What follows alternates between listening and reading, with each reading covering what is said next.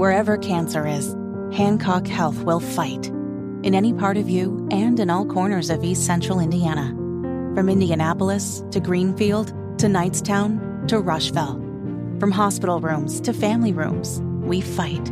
With technology and medicine, with care backed by the wisdom of Mayo Clinic. For you, for your family, and for your future in Rush County. We fight cancer here. HancockHealth.org slash cancer. Okay, uh, we'll turn our sights here locally. Some numbers are in for 2022, guy.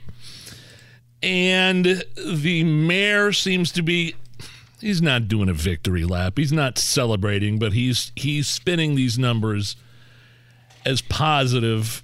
I'm not so sure I'd go that far.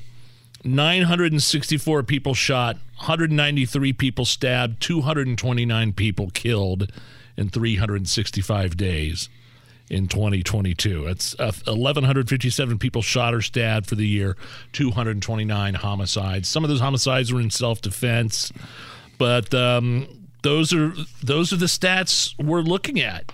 Right, and what Hogsett came out and said is while he wasn't necessarily celebrating, he, he noted that these were reductions, particularly in the murders from the last two years. He said it was the lowest number since 2019. What does that mean? It means, okay, unlike several years in a row, uh, over the last dozen years. We set we set new records every year. It, it, it was not that long ago where, yeah. where you know having hundred homicides in a year was a big deal. Now now we're at two 229 and simply because that's not a new record, the mayor is, is citing progress in the fight against violent crime in Indianapolis. I, I, not setting a new record every year, Nige, to me, yeah. is nothing I'd be patting myself on the back for. And a lot of it is uh, is because of the American Rescue Plan dollars that have been spent, uh, 45, 50 million dollars. Um, my my question is, what happens when that money runs out? Because he talks about um, the um, you know in our first uh, our year in our here's what Hogsett said on a Twitter uh, post. In our first year our anti-violence strategy Indianapolis saw a significant decrease. Criminal homicides produced the lowest level of deadly violence since 2019 15% decrease thanks to large scale collaboration between city agencies, law enforcement, and grassroots organizations. And and again, uh, major dollars sunk into the police department gun gunfire detection equipment, license plates, uh, recruiting, like to the tune of 40, 50 million dollars. Mm-hmm.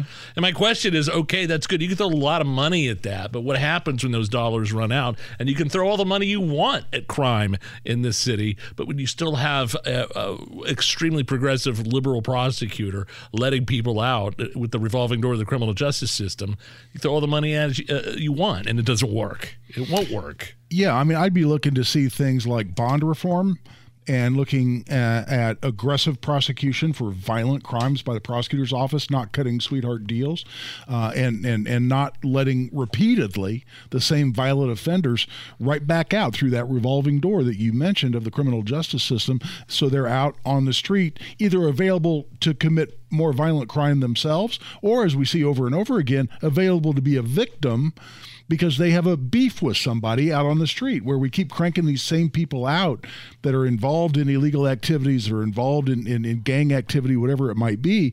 When we keep spitting them right back out, what are they? They're available to commit more violent crimes, including murder, and they're available to be murdered because they're caught up in that lifestyle.